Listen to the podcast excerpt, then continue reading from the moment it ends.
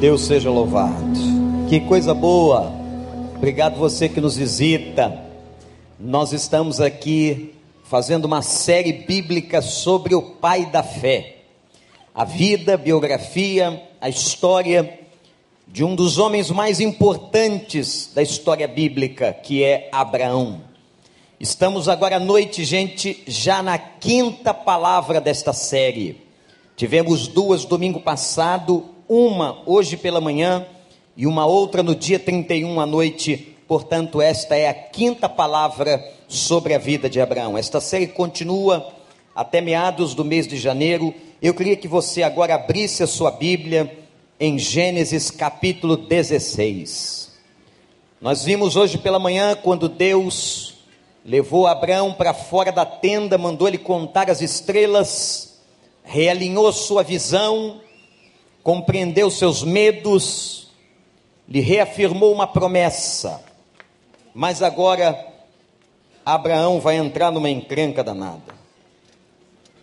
E uma coisa bonita na Bíblia é que a Bíblia não esconde os momentos de fraqueza dos seus heróis.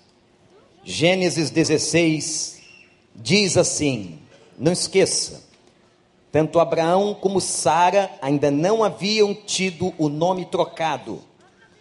Portanto, o nome dele até aqui, Abrão, com um A apenas. E o nome dela, Sarai. Só depois Deus vai trocar o nome. E a gente vai entender o porquê. Sarai, mulher de Abrão, não lhe dera nenhum filho.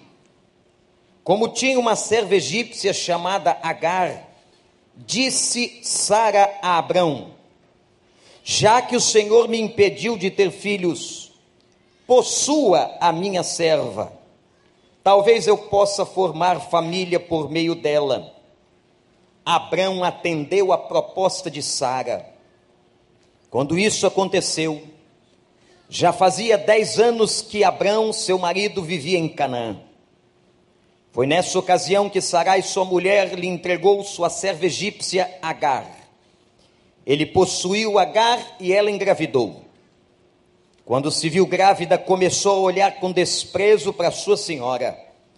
Então Sarai disse a Abrão: Caia sobre você a afronta que, tenho, que venho sofrendo Coloquei minha serva em seus braços e agora que ela sabe que engravidou, despreza-me. Que o Senhor seja juiz entre mim e você. Respondeu Abrão a Sarai: Sua serva está em tuas mãos.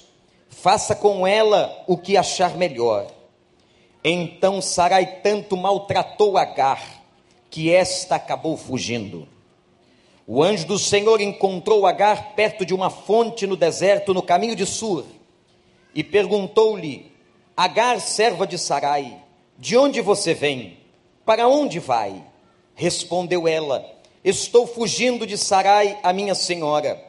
Disse-lhe então o anjo do Senhor: Volte a sua senhora e sujeite-se a ela. Disse mais o anjo: Multiplicarei tanto seus descendentes que ninguém os poderá contar. Disse-lhe ainda o anjo do Senhor: Você está grávida e terá um filho, e lhe dará o nome de Ismael, porque o Senhor a ouviu em seu sofrimento. Ele será como jumento selvagem, sua mão será contra todos, e a mão de todos contra ele. E ele viverá em hostilidade contra todos os seus irmãos este foi o nome que ela deu ao Senhor que lhe havia falado: Tu és o Deus que me vê. Pois dissera: Teria eu visto aquele que me vê? Por isso, o poço que fica entre Cádiz e Bered foi chamado de Ber Lai Roy. Agar teve um filho de Abrão, e este lhe deu o nome de Ismael. Abrão estava com 86 anos de idade quando Agar lhe deu Ismael, que Deus nos abençoe, porque a encrenca começou.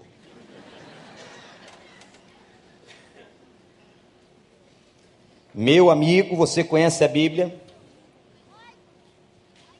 Já fazem agora dez anos que o cara recebeu a promessa E a promessa era muito simples de entender. Eu vou fazer com que você se multiplique, a sua geração, a sua descendência.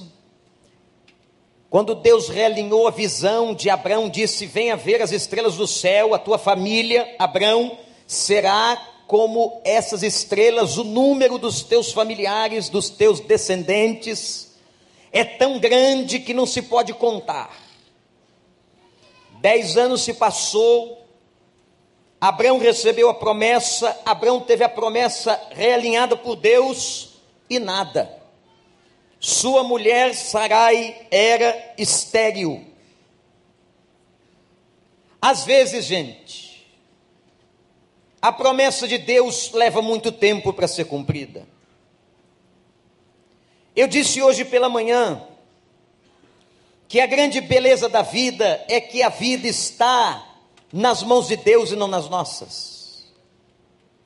Não somos nós que determinamos os tempos, não somos nós que pressionamos a Deus, que batemos o pezinho, ou fazemos uma oração mais forte e achamos que Deus, por ter medo de nós, ou se constranger com os nossos gritos, vai atender aquilo que estamos pedindo. Não é assim que funciona.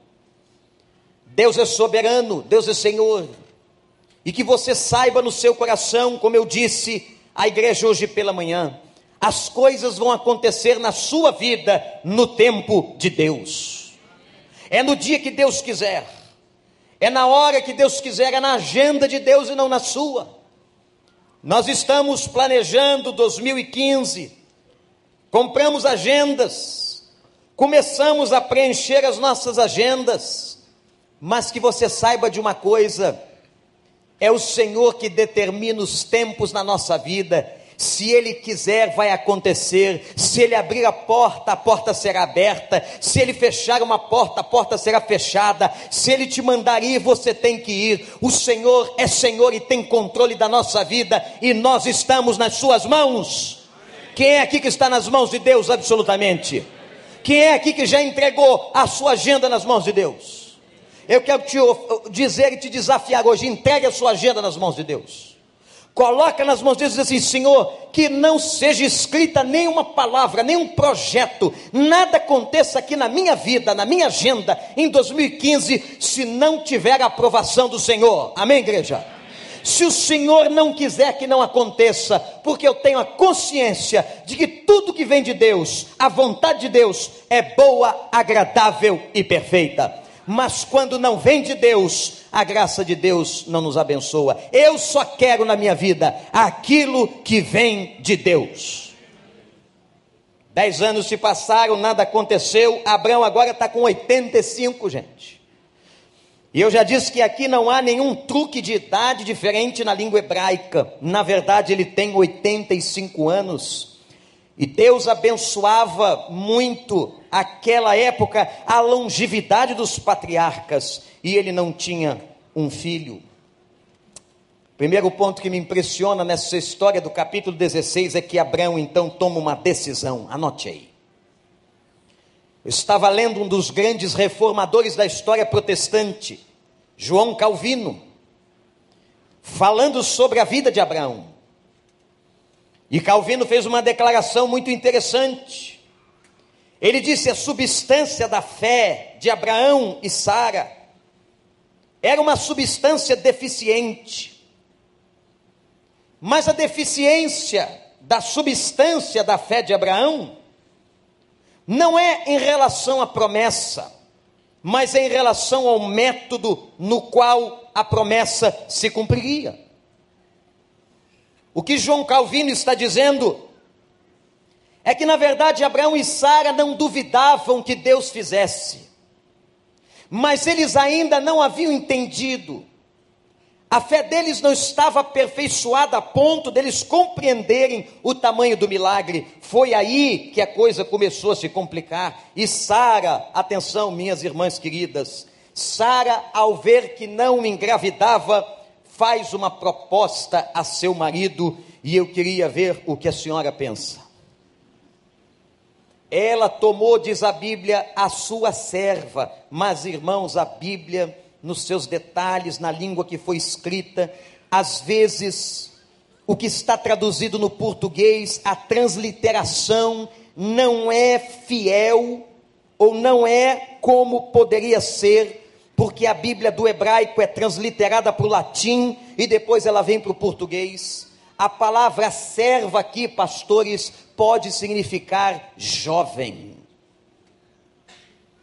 O que Sara está dizendo para Abraão é o seguinte: você pode pegar a escrava mais jovem, mais jovem do que eu, e eu te ofereço a escrava para que você faça nela um filho, e assim eu poderei assumir este filho, te dando então descendência. Olha que mulher generosa.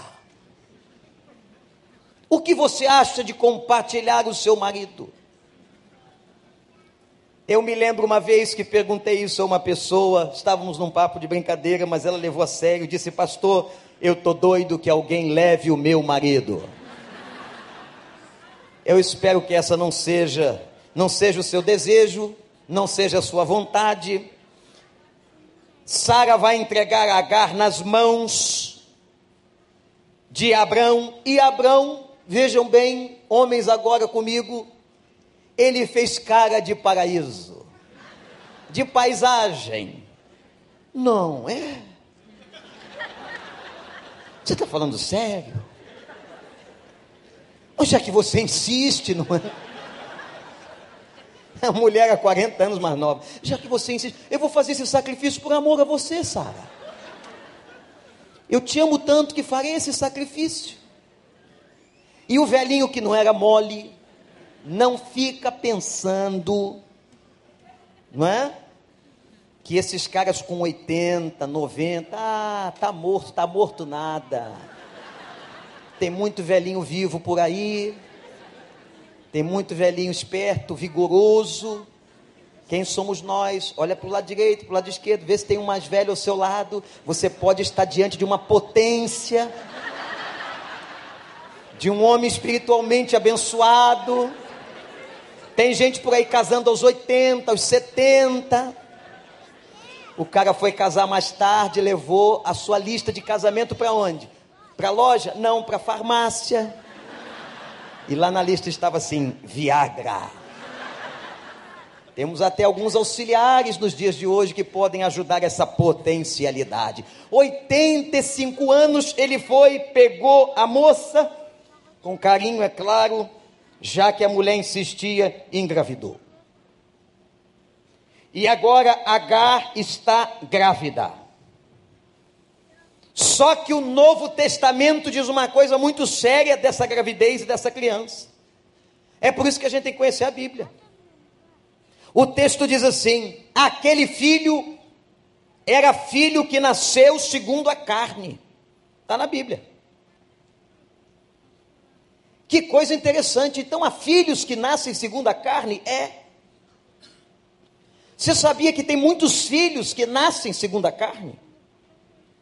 São apenas frutos ou fruto de um desejo ou até de um estupro,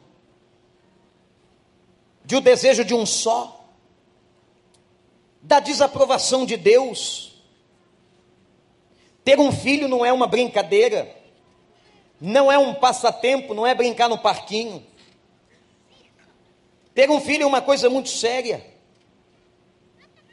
E Abraão agora sabe e tinha responsabilidade sobre aquele filho. Aí você vai dizer, pastor, mas Sara era louca. Não. Vocês sabem o que, que Sara está fazendo aqui? Ela está simplesmente cumprindo o código da sua terra. De onde Sara e Abraão vieram? De onde, gente? Que cidade? Ur dos caldeus, eles vieram da Caldeia,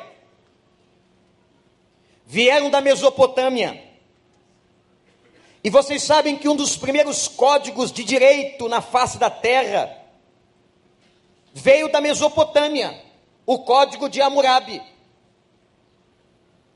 Quem estuda história, quem estuda o direito, os advogados que estão aqui vão se lembrar que a lei que regia a Mesopotâmia e a Babilônia era o Código de Hammurabi. Hammurabi foi um príncipe babilônico. E meus irmãos, no Código de Hammurabi, no que diz respeito ao casamento, o código dizia o seguinte: se uma mulher fosse estéril, ela teria que oferecer o seu marido à sua escrava, para que o seu marido gerasse filhos, a fim de resguardar a herança daquela família. Portanto, o que Sara estava fazendo era apenas seguindo o que determinava a lei dos homens da sua terra, a lei da Mesopotâmia.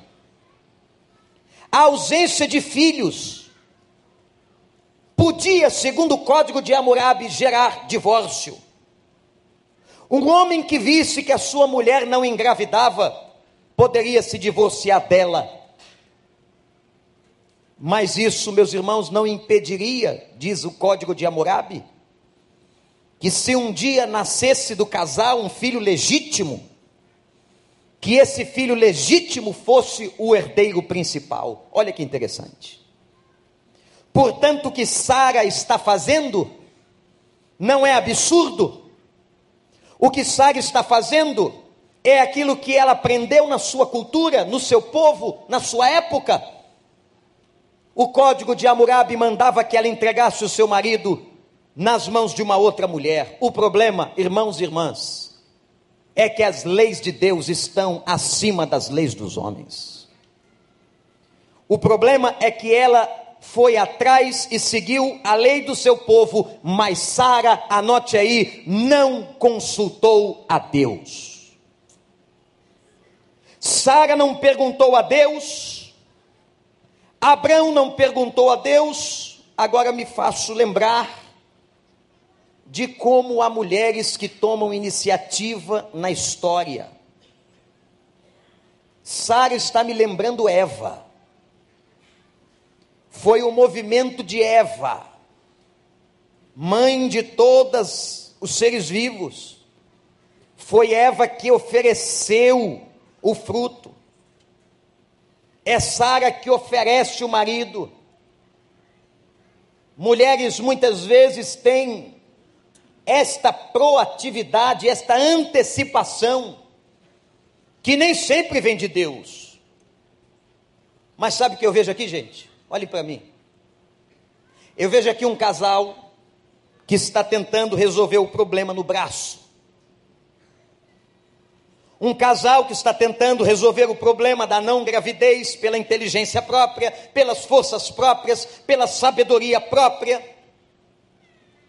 Dez anos se passaram, a promessa não se cumpriu, eles estão tentando resolver, ignorando a Deus, como muitas vezes nós fazemos. Atenção, gente. Quando a promessa não acontecer ainda, quando você tiver um problema para resolver na sua vida, não resolva no braço, não resolva debaixo da sua inteligência, não resolva debaixo do seu conhecimento, da sua competência acadêmica, do seu doutorado, da sua perspicácia, da sua inteligência. Resolva os seus problemas debaixo de oração. E não resolva os seus problemas debaixo da sua própria consciência. Todas as vezes que nós tomamos decisões na nossa vida, gente, essas decisões geram impactos. Se você toma uma decisão hoje, meu irmão, minha irmã, essa decisão vai ter impacto, e às vezes impacto há muitos e muitos anos à frente.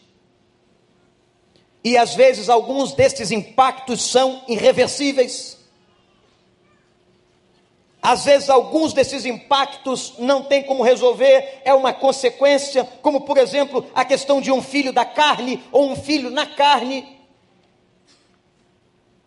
Um filho que não veio segundo a aprovação de Deus, mas que veio pela carnalidade. Atenção, juventude, adolescentes.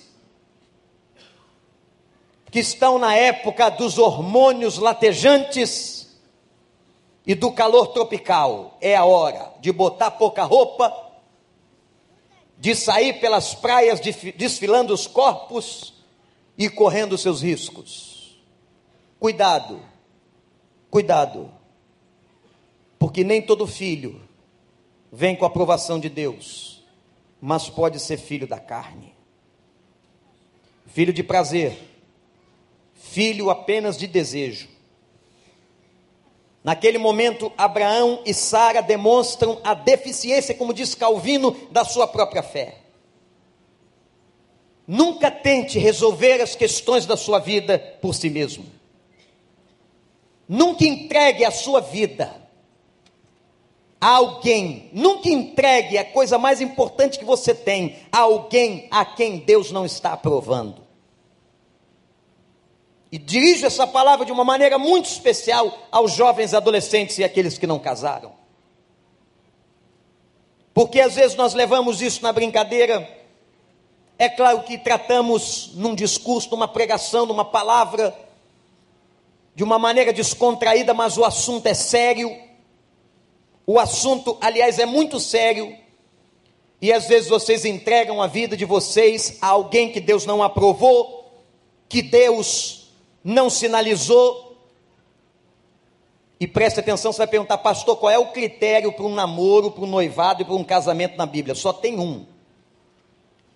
Você pode escolher um homem feio, é problema seu. Uma mulher feia, é problema seu. Você pode escolher uma pessoa com alguma questão de família, problema seu. A Bíblia só traz um critério para juntar duas pessoas para o casamento que elas tenham um jugo igual, que elas comunguem a mesma fé. 1 Coríntios capítulo 7. Se não é assim, não vale a pena. E não vem com aquela historinha dizer para mim depois assim, não. Ah, pastor, mas eu conhecia minha tia, ela casou com um homem não crente e ele se converteu. Não é propósito de Deus? Não. Ele se converteu pela misericórdia de Deus. Mas eu conheço também muitas titias que os maridos não se converteram, que sofreram a vida inteira porque fizeram um casamento fora da graça, fora da autorização de Deus. Portanto, você que vai se casar e quer se casar, case-se com alguém, entregue-se a alguém que tenha a aprovação de Deus e o Espírito Santo. Amém ou não? Se casar com crente já é difícil. O pau canta na casa de Noca, como diz vovó. Imagina casar com não crente, com quem não comunga a fé com você, com quem não vê Jesus como Salvador, com quem de repente quer levar teu filho para o centro espírita. O assunto é sério. Portanto, ore sobre isso de joelhos. De joelhos no milho. Isso é coisa do pastor, tem nada a ver com a Bíblia. Ore clamando. É só para dar um sentido de intensidade na sua oração. Clame ao Senhor, Pai, mostra para mim um homem, uma mulher de Deus. E que você não se entregue em qualquer situação. Que você não tenha que depois dizer, Senhor, leva essa peste em nome de Jesus. Não vai levar. Não adianta pedir para morrer depois. Não adianta pedir para morrer. Tem marido por aí que quando a mulher fica doente, fica com aquele júbilo de alegria por dentro. Ninguém sabe. Ele chega com cara de piedade, mas está doido que ela parta. Vocês estão pensando que isso é brincadeira? Isso é sério, gente. Pergunta você e ao seu marido se ele está aqui agora. Você quer que eu morra? Isso que o pastor está dizendo é verdade? Eu quero saber sobre a minha vida. Pergunta. Olha que gracinha. Quem está abraçando a esposa? Isso, irmão? Abraça. Vai, pergunta para ela, vê se ela quer. Ela não quer, né? Não quer. A sua não quer, né? Só dos outros. Hã? Quantos anos? 52 de casamento. Até agora que ela deve estar querendo mesmo, hein? 52 anos de casa. Parabéns, vamos dar uma salva de palmas para ele. Meu amigo, 52 anos de casado. Eu vou tomar umas aulas com você, eu, os pastores da igreja, porque olha só, é um tempo de grande misericórdia. Na é verdade, eu fico imaginando ela aturando você, você aturando ela. Mas graças a Deus pela vida de vocês. Casamento é coisa séria. A Sara entregou porque tentou resolver na inteligência dela. Abraão tentou resolver o problema com os braços humanos. Segunda coisa, começou o quê? A crise dentro de casa. Atenção, mulheres de plantão. Quando Abraão, ele não queria, mas quando ele tomou Agar, não é? Ela deixa de ser só escrava. Porque, gente, olha para mim, jovem adolescente de novo, pastor está aqui. Nasceu intimidade sexual. Intimidade sexual na Bíblia é coisa séria. É por isso que nós tratamos esse assunto com muito cuidado. A Bíblia trata a intimidade sexual com tanta seriedade que diz que uma pessoa que adentra o corpo da outra, ou se deixa adentrar, se torna com aquela pessoa uma carne só. É por isso que o assunto é sério. Eu me faço uma carne só, exatamente na hora do ato sexual. Não é uma questão apenas espiritual. Tem gente que quer espiritualizar essas coisas. Tem gente que quer espiritualizar o livro de Cântares de Salomão. Meu amigo, o livro de Cântares de Salomão é um namoro entre o marido e a esposa, a mulher que Salomão amava. Então o que, que você está lendo ali, pastor? Não é possível? É isso mesmo? É isso mesmo. Faz um teste hoje à noite, pega a tua mulher, depois das onze, leva ela para o quarto, bota as criancinhas para dormir, abre em Cântares de Salomão, começa a ler. Se você não ficar nervoso, vai para o médico amanhã. E diz, doutor, estou com problema porque o livro é recheado de romance e de erotismo. Um livro que diz que os teus seios são como a torre. Olha que coisa linda. Imagina agora, na tua mulher, claro, imagina a tua, não a dos outros. Os seios como uma torre, né? Os seus braços, ela diz, os seus braços são fortes. Ela está falando de quê? Da asinha dele como anjo, nada disso, gente. Quando Ruth deita aos pés de Boaz no Velho Testamento, e a Bíblia diz assim, aliás, Noemi e Ruth diz assim: descubra os pés dele, vai estudar. O que ela está mandando a nora fazer é descubra a nudez de Boaz. Quanta coisa linda na Bíblia. Mas sexualidade é um assunto muito sério.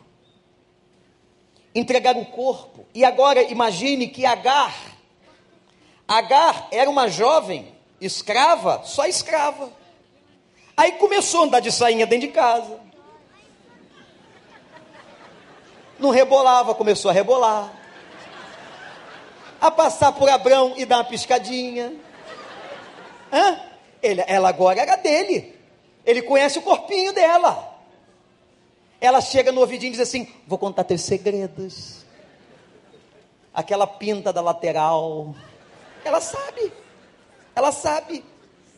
Ela sabe da intimidade de Abraão. Acabou. E o que, que acontece? Agar agora tem rixa e começa a desprezar a sua senhora Sara. Diz o texto que ela despreza, e ela sabe que agora tem um filho de Abraão no ventre. E meus irmãos, imagina duas mulheres debaixo do mesmo teto numa situação dessa. Você iria tolerar? Profeta Maomé, que escreveu o Alcorão, autorizou os filhos do Islã a se casarem até com quatro esposas. Questionado por que Maomé justifica a autorização de quatro casamentos, por um homem com o problema das guerras. Haviam tantas guerras que os homens morriam na batalha e muitas mulheres ficavam desamparadas. Então, para que isso não acontecesse, você podia ter, homem, presta atenção, quatro. Você está aturando uma? Quatro, imagina. Só que o próprio Maomé estabelece que cada uma dessas mulheres tem a sua própria casa. Mudou de figura.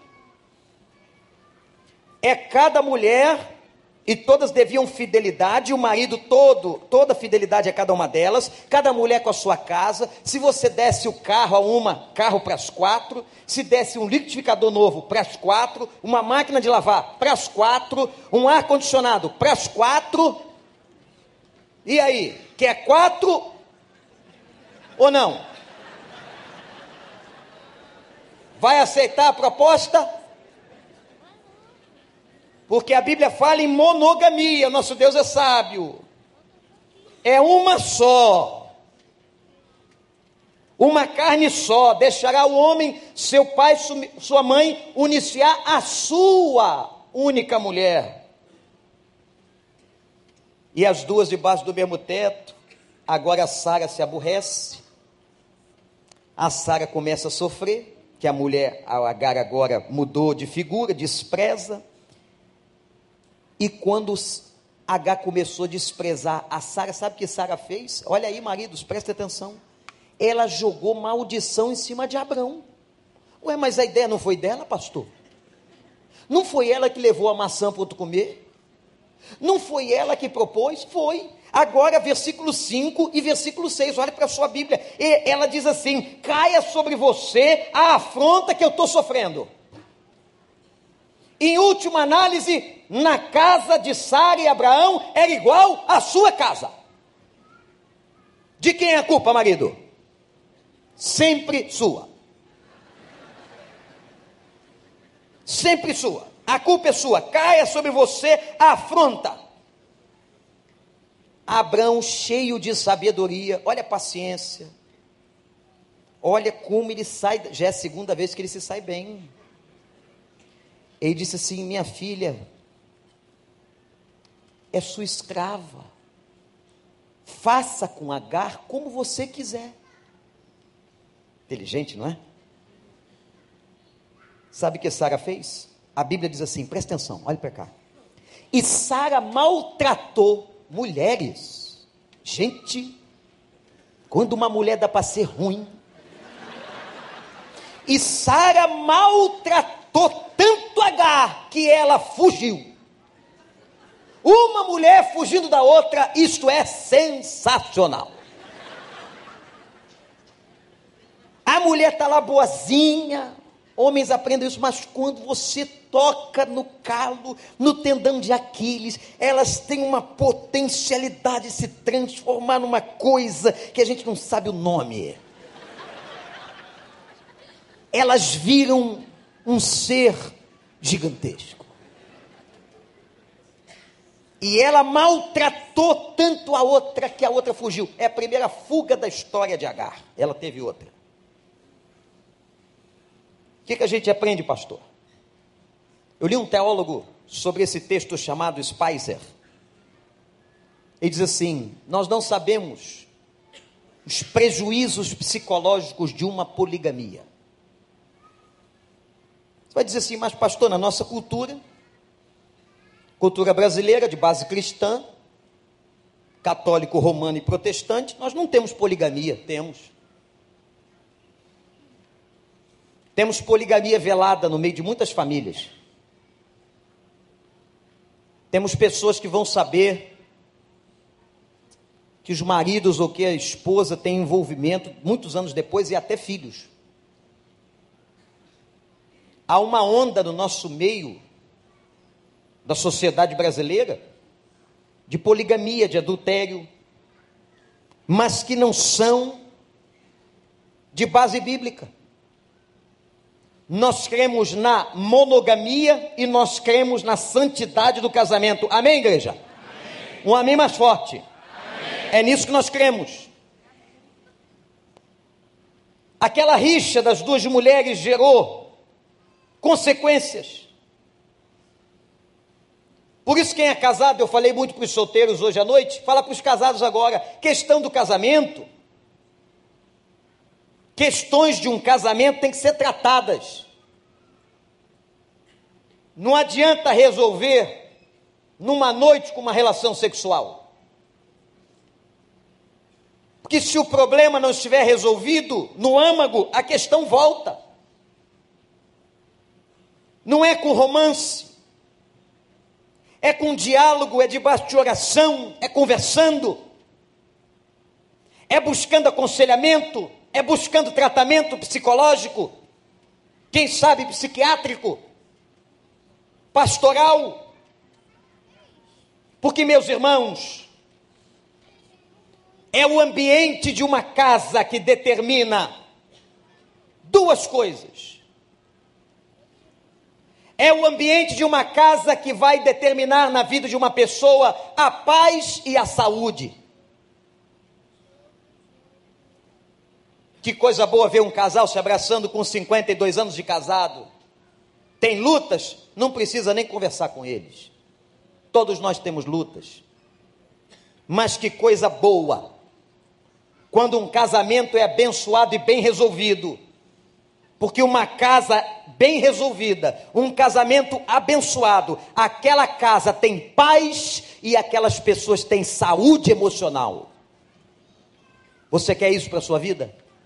Você quer isso para o seu casamento? Então resolva as questões. Não jogue o lixo para debaixo do tapete.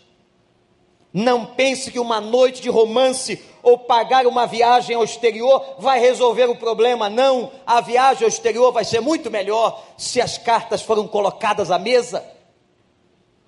Se o diálogo é travado na presença de Deus, se o problema é colocado debaixo de oração, O que aconteceu na casa de Abraão e Sara foi que tentaram resolver o problema por eles. E tudo começou a ficar confuso. Como é que podia ter paz numa casa dessa? Como é que Sara tinha paz com uma outra mulher grávida infernizando sua vida? Como é que Agar tinha paz? Como é que Abraão tinha paz?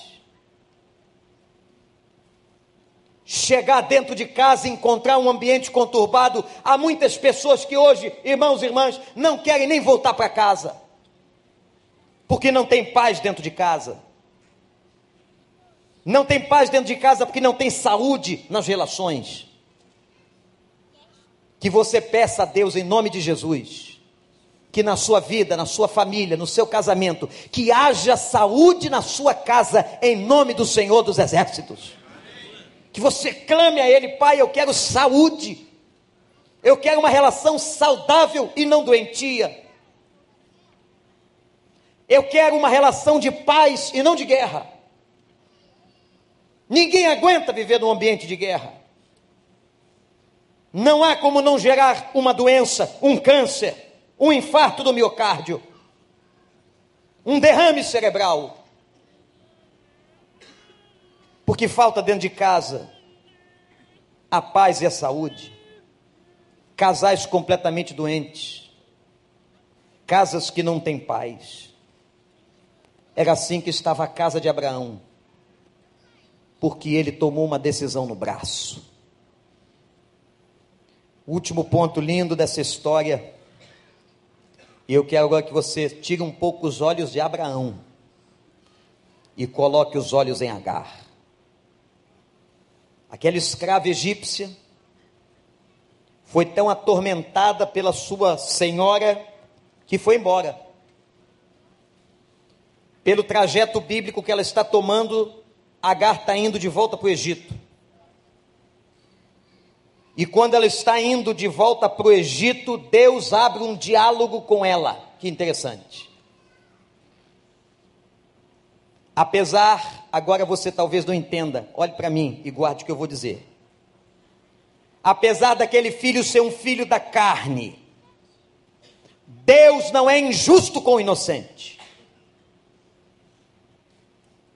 Deus não é injusto com o inocente. Deus não seria injusto com aquela criança no ventre de Agar. E Deus sabia que Agar também não tinha opção. Porque se o seu senhor quisesse ter relações com ela, teria. Segundo o código de Hammurabi. E agora, meus irmãos, há um encontro dos versos 9 a 12 de Deus com Agar. E ele diz uma coisa muito difícil para ela. Talvez as mulheres, as irmãs não entendam. E estou chamando a atenção das irmãs, porque é uma questão muito feminina. Deus diz a ela: Agar, volta para a casa da sua senhora. É o que, Senhor? Isso. Eu vou voltar para o inferno que eu vivi? Volta para a casa da sua senhora. Porque ele sabia e ela sabia que se isso não acontecesse, todo o projeto não seria cumprido. E agora Deus faz uma promessa sobre a vida de Ismael. Aliás, é Deus quem dá o nome ao menino. Sabe o que significa o nome Ismael? Ismael significa Deus ouve. Poucas vezes na Bíblia Deus colocou nome numa criança. Sempre quem colocava eram os pais. E quando Deus colocava o nome numa criança, ele estava querendo traduzir o contexto da história naquele momento. O que Deus está dizendo para Agar é o seguinte: eu estou ouvindo você, Agar. Eu estou ouvindo você. O teu filho chamará Ismael, e dele sairá uma grande raça. E meus irmãos, quem estuda a Bíblia, Ismael é o pai de toda a população árabe do mundo. Temos alguém aqui descendente de árabes? Levante sua mão onde você estiver. Temos pessoas lá atrás, aqui à direita. São 22 países. 22 países, aproximadamente 360 milhões de pessoas com descendência árabe.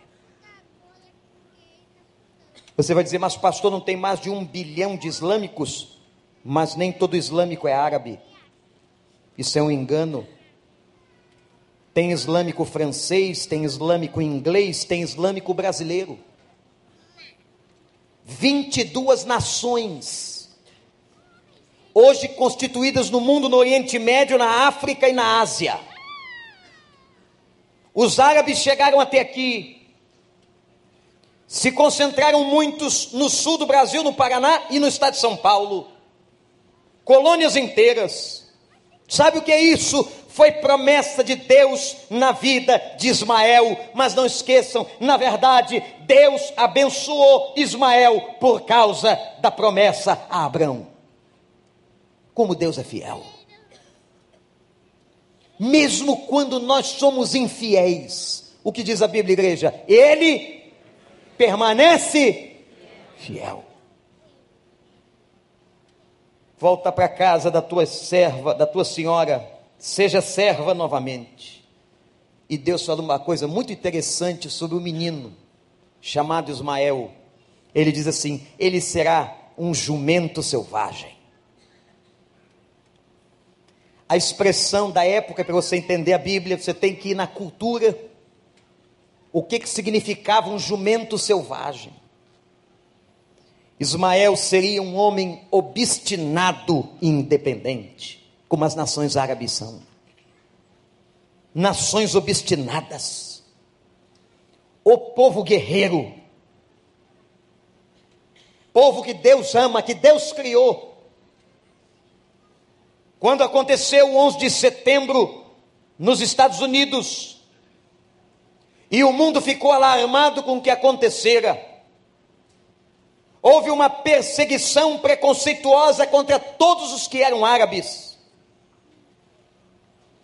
Se tivesse o rostinho de árabe, a cor do árabe, o jeito do árabe, o nome do árabe, aquela pessoa era discriminada. Mas, minha gente, meus irmãos, Deus ama os árabes.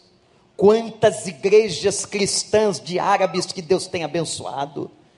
Quantos árabes Deus tem salvado? Ele não apenas os criou, mas ele tem salvado centenas e milhões de árabes no mundo inteiro. Louvado seja o nome do Senhor. Você pode aplaudir a esse Deus que não faz acepção de pessoas, que não discrimina uma nação. Eu me lembro do culto que participei em algumas nações árabes, olha, eles têm um culto, gente, muito quente, viu? Quente, não é porque eles vivem no lugar quente, não, é porque eles são quentes, espiritualmente falando. Pastor Gustavo hoje colocou a gente para dançar, para trás, para o lado. Isso na frente de um culto árabe é fichinha. Sabe como é que eles entram no templo? Eles entram cada um trazendo uma bandeira, e parece até um maracanã esse negócio aqui. É, seria bandeira para todo lado bandeiras coloridas, as bandeiras falam da alegria. E eles começam a dançar no meio do culto. Irmãos, imagina, eles fazem uma roda no meio do louvor. A gente é todo certinho aqui, porque a gente tem uma tradição, nós somos evangelizados pelos missionários norte-americanos. Então nós somos todos durinhos. Até um tempo atrás, a pastorado usava terno numa igreja de 50 graus sem ar-condicionado. Os corais cantavam de beca era toda aquela plástica, porque nós somos oriundos de uma cultura americana que veio do frio. Infelizmente, ao invés de pegarmos só o Evangelho, pegamos os costumes Pegamos os costumes, trouxemos para dentro das igrejas, mas ao longo dos tempos, as igrejas foram se libertando dos costumes de outra nação e começaram a ganhar o jeitão, o jeitão da nossa terra. É isso, foi isso que eu vi no meio dos povos árabes. Eles davam braço, como se você dá o braço para uma pessoa idosa, eles davam um braço um para o outro, era homem com mulher, e começava a dançar, e chegava aqui e fazia assim, e fazia assim, e de repente veio um árabe e me puxa para dançar. Já pensou um negócio desse? Eu, criado no Brasil, meu pai machista, dizendo: meu filho jamais dê um braço a um outro homem, se beijar eu te mato, beijar só o papai, e agora um, um árabe daquele grandão, nariz comprido, me pega pelo braço e me faz dançar, perninha para cá, perninha para lá, perninha para cá, perninha para lá, louvando o nome de Deus. E vocês sabem de uma coisa que eu vou contar para vocês? Eu acabei gostando do negócio. E às vezes eu sinto falta daquela bagunça que a gente chama de bagunça, bagunça nada, é o povo entrando no templo, como foi lá no Iraque, eles choravam, dançavam e choravam, e uma pessoa disse assim para mim, pastor, não vão embora não, vocês trouxeram a palavra para nós, nós somos tão oprimidos, nós não queremos voltar para Bagdá, eles estavam sendo perseguidos e mortos, nós queremos ficar nesse lugar, eles não queriam ir embora do lugar do congresso, queriam ficar ali, porque a alegria do Senhor renovava as forças deles, eles louvavam, exaltavam, eles cantavam, eles pulavam, eles faziam tudo em nome de Deus, com ordem e decência na cultura deles. Ah, como nós somos engessados. A gente olha um negócio desse e fica, hum, não é assim não. Oração tem que ser genuflexa. Não sabe nem o que é isso, genuflexo. Tem que perguntar ao professor Adalberto o que é isso no português, genuflexo. Meu amigo, Deus respeita as culturas, Deus criou chinês, sabia disso? Deus fez chinês, tudo com o olho fechado. Não é? E um chinês, eu vi isso de um chinês, ouvi, ele disse assim: Você sabe qual é o povo que Deus mais ama? Eu nunca tinha visto uma pergunta que ele disse: Somos nós, porque ele fez mais a nós do que a qualquer outro povo da terra. E eu disse: É verdade. Ele perguntou: quantos tem lá na tua nação? Eu falei: 200 milhões. 200 milhões era na época do meu tatara, tatara, tataravô. Somos mais de 1 bilhão e 200 milhões de pessoas, quase 2 bilhões de chineses hoje. 2 bilhões de chineses. Imagina uma coisa dessa. É chinês que não acaba mais. E é tudo igual. Você não sabe quem é o Xin, quem é o Shon. Não sabe nada. Então tu inventa um apelido e chama um deles e aí vem todo mundo, fala, Xim, olha todo mundo. Japão também é tudo assim, a Ásia é linda. Ásia é linda. Quando eu vi aqueles olhinhos assim, eu ia pregar, Deus me deu a palavra. A palavra me deu o texto e me deu o título do sermão. Abre teu olho, foi o título do sermão. Preguei para que eles abrissem os olhos e olhassem a Jesus como Salvador, olhassem para o Calvário e foi um monte de gente se convertendo. Louvado seja o nome do Senhor.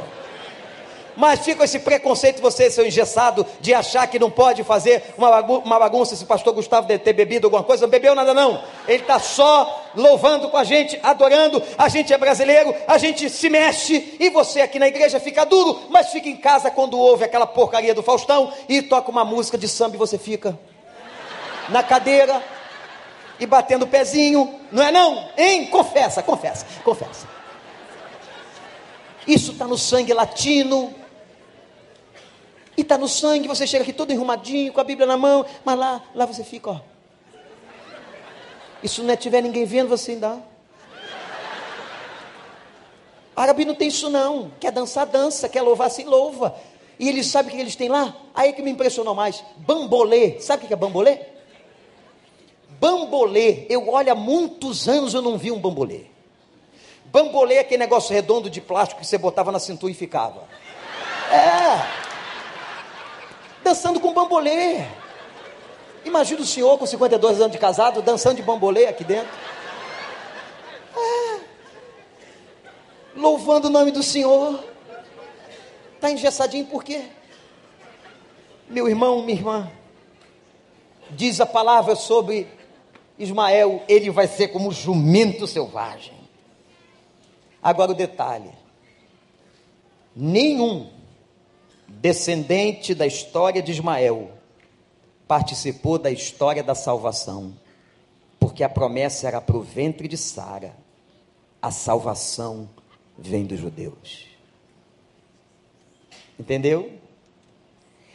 Apesar de Deus ter abençoado Ismael, constituído hoje 22 nações com mais de 360 milhões de árabes, a salvação veio dos judeus pela soberania dele.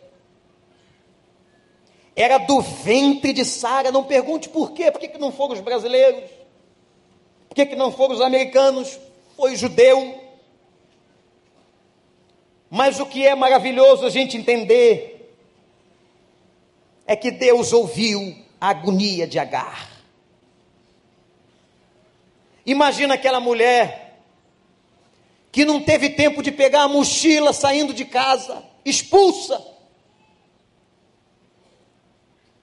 Sara não deve ter deixado ela pegar um vestido de tanta raiva, de tanta inveja. Agar sai pelo meio do deserto, que aquela região é desértica, e vai em direção ao Egito. E naquele lugar, no meio do sol quente, Deus ouviu Agar, Deus ouve você. Talvez você tenha chegado aqui como Agar estava no meio do deserto. E eu quero dizer uma coisa antes de terminar. Pastor, por que, que Deus coloca gente difícil no nosso caminho? Por quê? Por que é que Deus às vezes coloca uma pessoa difícil no seu trabalho, na sua vizinhança, uma pessoa difícil? Ele está treinando você para você ser melhor. É claro que Deus sabia que toda aquela rixa aconteceria. Ele sabia que tudo aquilo ia acontecer, ainda que não tenha provocado que não fosse a sua vontade. Mas Deus sempre transforma a coisa ruim em alguma coisa boa. E agora ele diz para Agar: Eu te ouvi. Sabe como é que ela deu o nome naquele lugar que ela estava? Tu és o Deus que vê. Ela ficou impressionada. Como é que lá no meio do deserto, o Deus de Abraão alcançou aquele egípcio? E ela disse: Tu és o Deus que vê. E ela confiou. Voltou para a casa de Sara. E anotem: por 13 anos. 13. Até Ismael virar adolescente, não se tocou mais no assunto na casa de Abraão. Só depois é que uma outra situação se levanta. Talvez você tenha entrado aqui como Agar, machucada, humilhada. Talvez, meu irmão, minha irmã, você esteja para tomar uma decisão e quer tomar no braço. Não toma, não. Lembre-se que as nossas decisões têm que ser debaixo de oração. Que sexualidade é assunto sério. Que problema de casamento tem que ser tratado. Eu queria que você abaixasse sua cabeça e orasse. Tem algumas pessoas que estão aqui que eu não conheço.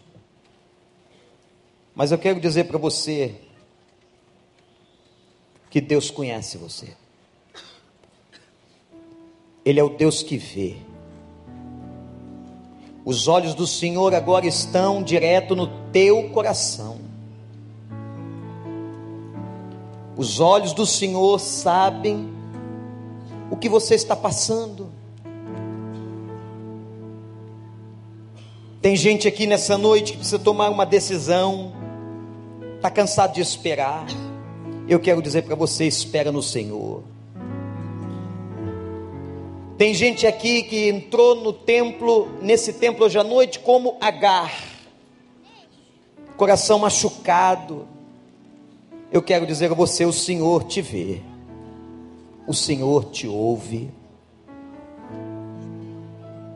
Eu queria que você agora dissesse a Ele, Pai, eu tenho enfrentado tantas lutas, mas eu quero romper todas elas pela fé. Eu quero confiar no Senhor. Você que tem entregue teu corpo a quem não devia. Você que tem tido crises no seu casamento, não resolvidas. Você que queria ter mais fé nesse Deus. Você que queria colocar a dor que está passando nas mãos dele. Eu quero orar pela sua vida. Se há alguém aqui querendo entregar a Deus algumas dessas coisas que mencionei, se no seu coração você quer entregar a Ele, sabendo que Ele te ouve, se você quer pedir socorro, Levante a sua mão, eu vou orar por sua vida. E Deus está vendo esse movimento do Senhor, da senhora. Graças a Deus, graças a Deus. Levante a sua mão. Deus abençoe, Deus abençoe. Deus abençoe. Deus está vendo o teu movimento. Deus te vê, Deus te vê. Deus abençoe, Deus abençoe. Deus abençoe, Deus abençoe, Deus abençoe. Deus te vê. Eu posso não estar vendo todos, mas Deus te vê. Deus te vê, graças a Deus. Lá atrás, graças a Deus. Você quer entregar ao Senhor, você que está sofrendo com Agar, você que tem crise na sua casa, no seu casamento, você que está com a pessoa errada e tem que tomar uma decisão. Levante a sua mão e diga: Eu me rendo ao Senhor. Eu me rendo ao Deus de Abraão, Pai de nosso Senhor Jesus Cristo. Graças a Deus. Louvado seja o nome do Senhor. Deus te abençoe. Eu vou pedir que toda a igreja em reverência agora, que ninguém se movimente, mas fiquemos em pé. E nós vamos cantar uma das mais lindas canções do cancioneiro brasileiro. E eu vou pedir a todas as pessoas que levantaram suas mãos, solteiros, casados, que venham aqui à frente. O pastor quer orar por você. O pastor quer pedir por sua vida. Quer interceder por você. A senhora aqui à esquerda, ali, lá atrás aqui na minha frente, lá na direita, lá nos fundos, todos que levantaram suas mãos, venham enquanto nós cantaremos na ministração do pastor Gustavo. Deus sabe do teu coração. Deus te vê. Cada vez Vem, que pode vir. Graças a Deus. Pode vir. É Pode vir. Pode vir. Pode vir. Tu me dás a chance. Você está sendo provado? Venha. Um pouco mais. Graças a Deus. Cheguem bem para frente. Pode vir. As Pode vir. montanhas e vales desertos Deus abençoe. mares Deus abençoe. Vem. Que atravesso me levam Jovens. perto Jovens, adolescentes, senhores, senhoras, casais. Se Deus está tocando em você, venha, venha. Maiores que o meu Venha fazer um concerto no primeiro domingo do ano. Pode vir. de caminhar. Graças a Deus, graças a Deus. Pode vir. diante de mim não se abrir o mar, Deus vai me fazer andar por sobre as águas,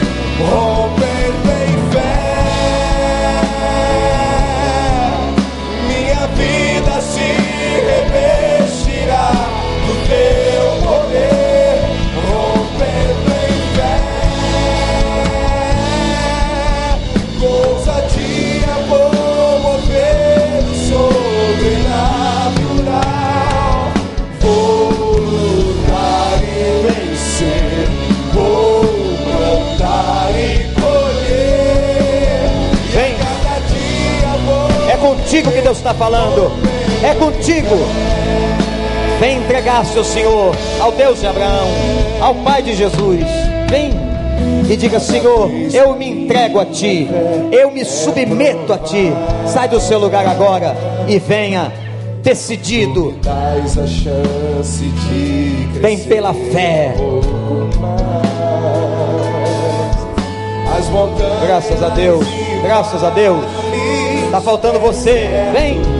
mares que atravesso me levam pra perto de ti. Diz assim, ó, minhas provações não são maiores que o meu Deus e não vão me impedir. Aleluia. Se diante de mim não se abrir o mar,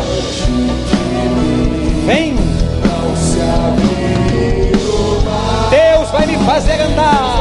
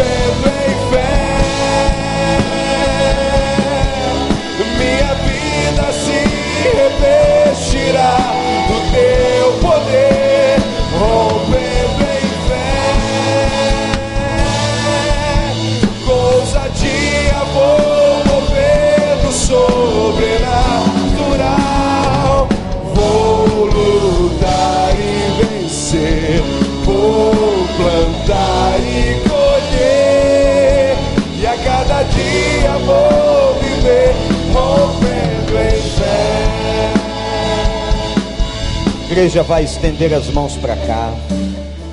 Temos muitas pessoas aqui que estão chorando. Deus sabe da tua vida, meu irmão, minha irmã que está aqui na frente. Ele é o Deus que ouve, como diz Agar.